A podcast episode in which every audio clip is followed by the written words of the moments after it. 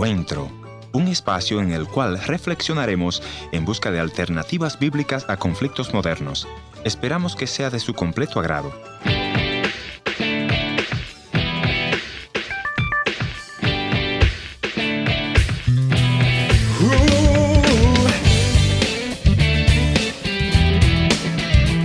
Hola amigos, yo soy Giovanni Romero, como siempre es un grato placer saludarlos y que sean parte de este encuentro de hoy.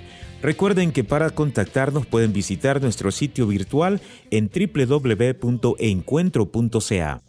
Y bueno, una de las más terribles pesadillas en la vida de todo hombre es que su esposa se enferma y esa enfermedad es cáncer. El día de hoy conversaremos con el pastor Luis Emilio Ortiz. Luis nos contará cómo hizo frente a este reto tan enorme para su vida personal, su vida familiar y su ministerio. ¿Qué decir a los hijos cuando preguntan por qué Dios nos sana a mamá? ¿Y en dónde sacar las fuerzas para servir a otro mientras tanto? Quédense en sintonía de este encuentro de hoy. Yo estoy seguro que esta historia les tocará su corazón y les fortalecerá. Recuerden que nos encantaría saber en dónde nos escuchan. Al final de este programa estaremos compartiendo nuestra dirección electrónica y otra información de cómo contactarnos.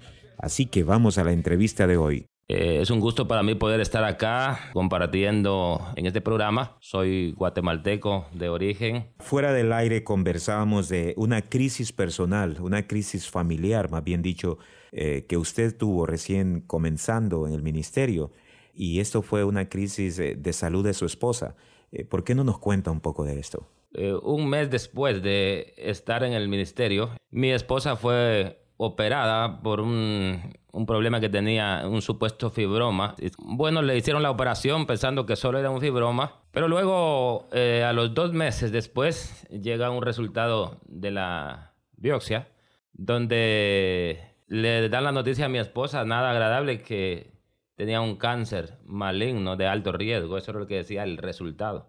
Para mi esposa fue algo muy impactante porque no se lo esperaba ella y estábamos pasando la crisis económica más difícil de nuestra vida en esos momentos. Pastor, cuéntenos un poco acerca de, ¿se le cruzó por su mente que su esposa podía morir dada esta enfermedad? ¿Ella eh, estaba consciente de la gravedad de esto? Cuéntenos cómo eh, tomaron ustedes esto. Fíjese que cuando mi esposa le dieron la noticia de que recibió el resultado, que tenía un cáncer maligno, eh, yo no estaba en casa, yo andaba trabajando en la semana que me tocaba viajar entonces mi esposa fue sabia en no llamarme y darme a conocer lo que pasaba. Entonces ella se aguantó hasta que yo regresé a la casa y cuando ya estamos en la casa y nos vamos a sentar a almorzar eh, en la mesa, mi esposa y mis hijos, entonces ella nos dice, antes de comer, tengo una noticia mala que darles. Entonces ella dice, nos lo quedamos viendo y todo, ella está llorando y dice, me detectaron en el resultado que tengo un cáncer maligno que está avanzando grandemente, muy peligroso. Entonces yo recuerdo que para mí esa noticia fue impactante en ese momento, pero a la vez eh, vino algo a, mi vida en no pensar en lo negativo, porque yo le dije, mi hija, no te preocupes, eh, estamos sirviendo al Señor y si Dios ha permitido esto en nosotros, también Él nos va a dar la salida y Él nos va a ayudar y vamos a salir adelante. ¿Y cuál fue la actitud de sus hijos? ¿Cómo respondieron ellos a esta noticia? Bueno, lógicamente ellos también eh, eh, lloraron como lloramos todos en ese momento. Entonces este, estábamos los cinco llorando en la mesa porque no es una noticia nada agradable. O sea, que, que para uno como hombre, por ejemplo, está pasando una crisis económica terrible donde a veces no tienes nada para darle a, a tus hijos de lo que te piden y todo. Yo lo que le dije al Señor, Señor, yo soy tu hijo, soy tu siervo ahora. Y si tú has puesto esto, eh, tú vas a proveer para los gastos extras y para cubrir todo lo que tenemos que hacer. Yo me recordaba mucho del libro de Job y, y dice, por tanto no menosprecies la corrección del Todopoderoso, porque sus manos hieren y sus manos curan. Él hace la llaga y sus manos la vendarán.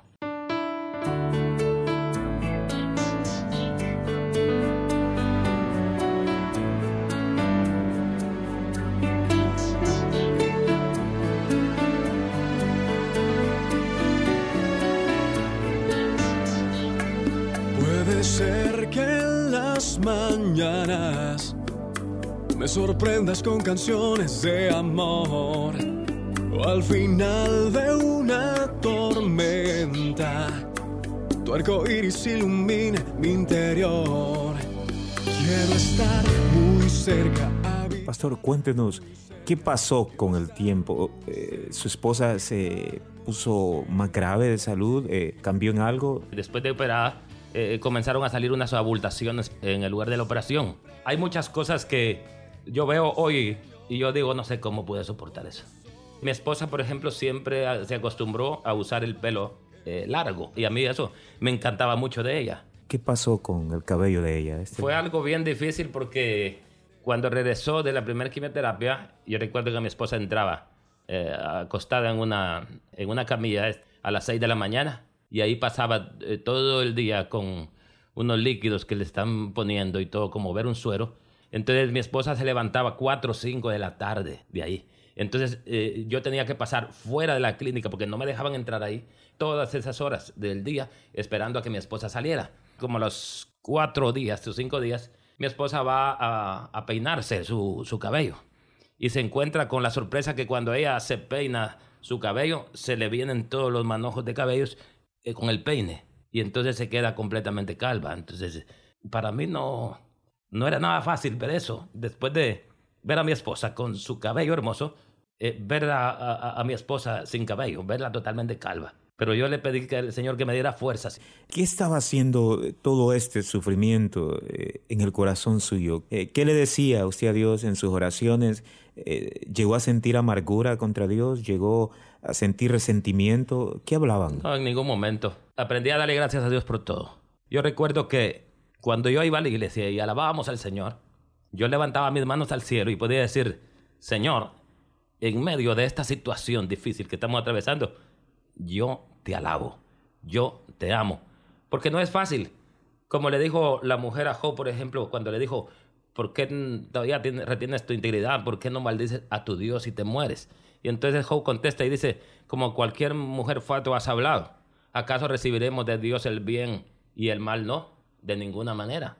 Entonces esas palabras venían a mi mente. Y yo este, en ningún momento nunca le reproché al Señor eh, eh, por qué ha pasado esto. Mi esposa sí recuerdo que decía, Señor, ¿por qué a mí? Como un reproche. Yo le decía, mi hija, paciencia, el Señor está trabajando en nosotros y lo que está permitiendo en nosotros va a ser un ejemplo para que nosotros podamos ayudar a más personas con nuestros consejos, con, con, con nuestro testimonio. Cuénteme, pastor, ¿cómo estaba afectando la enfermedad de su esposa a, sus hijos? ¿Ellos alguna vez le preguntaron algo a usted por qué Dios está haciendo esto? ¿O cuál debe ser la actitud del padre ¿Cuál debe ser la actitud del que sufre para tratar de escudar a los hijos de que no desarrollen eh, una cierta tendencia de amargura contra Dios? Nuestros hijos siempre fueron educados en el Evangelio, nacieron en el Evangelio, entonces ellos bien instruidos, ah, han estado siempre fuertes espiritualmente. Eh, me ayudan mucho a mí en el ministerio, yo tengo un equipo completo en el ministerio con mi esposa, con mis hijos, entonces en ningún momento ellos se reprocharon ni hicieron preguntas así nada más. Eh, lo único que miraban la, la actitud de nosotros y miraban a un padre de ellos acompañando siempre a su madre todas las veces hasta a donde le tocaba ir. Y además de eso, pues a mí me tocó que cumplir a veces este papel como de madre también en la casa, porque recuerdo que mis hijos estaban estudiando, entonces eh, mi esposa no podía cocinar en la situación que estaba porque le prohibieron cocinar, entonces eh, yo tuve que aprender a cocinar. Y, y me tocó que cuando mis hijos llegaban del colegio, por ejemplo, este, a mí me tocaba que tener ya el almuerzo preparado para ellos y preparar el almuerzo para mi esposa. Entonces, en ese tiempo me sirvió a mí porque aprendí yo a, a cocinar. A los que aman a Dios, todas las cosas le ayudan a bien.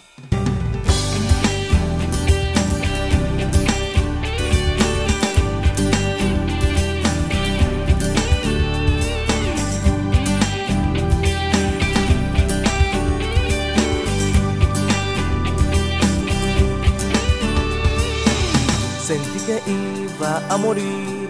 Perdido en la oscuridad, sabía que no podré seguir. Tan solo un minuto más, se acababa mi existir. Cuando clamé no puedo más, y como luz en las tinieblas.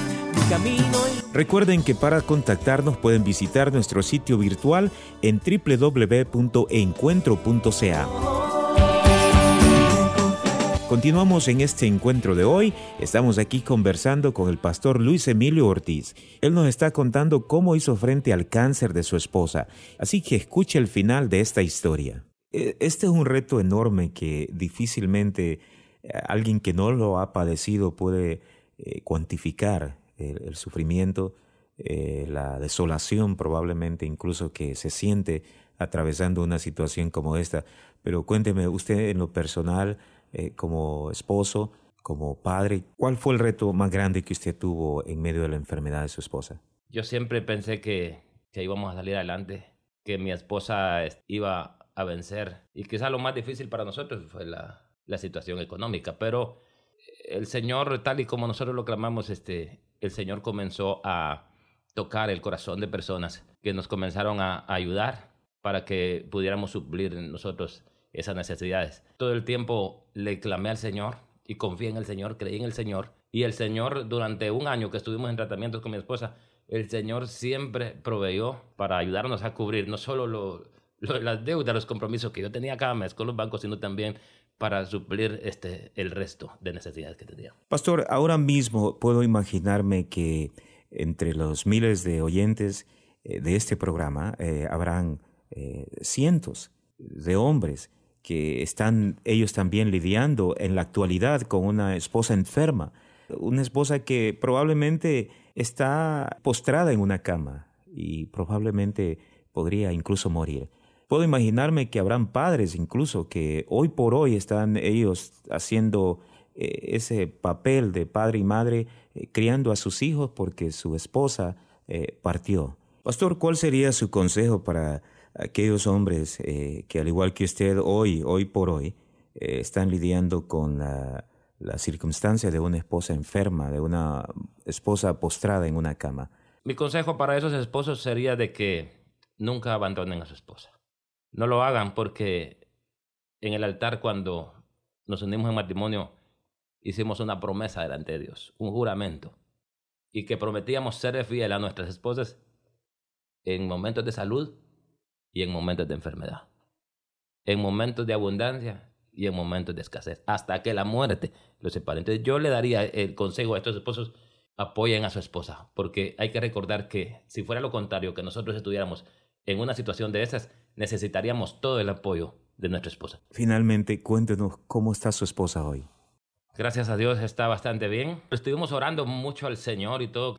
Y cuando ya llega la parte final de las quimioterapias, entonces le dan la noticia a mi esposa que los tratamientos evolucionaron tan bien y que no había necesidad de amputar el pecho. Entonces solo hicieron una pequeña operación para poder eh, quitar la parte donde había estado el cáncer pero gracias a Dios a mi esposa este, no le quitaron el seno. Entonces, eso fue una noticia bastante agradable para nosotros.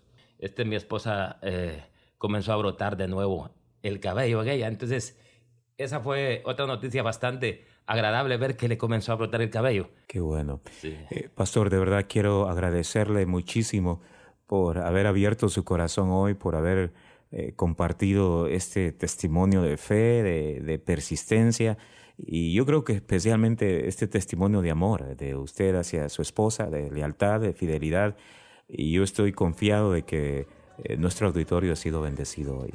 Muchas gracias, Pastor Giovanni. Para mí ha sido un privilegio. Gracias por haber sido parte del encuentro de hoy. Le voy a agradecer que me escriba a info.encuentro.ca. También puede visitarme a nuestra página en el www.encuentro.ca. O si desea escribirme una cartita postal, escríbalo entonces a programa radial Encuentro 225 Riverton Avenida WPG Manitoba R2L 0N1 Canadá. Será hasta nuestro próximo encuentro. Soy tu amigo Ernesto Pinto recordándote que Dios te ama y yo también.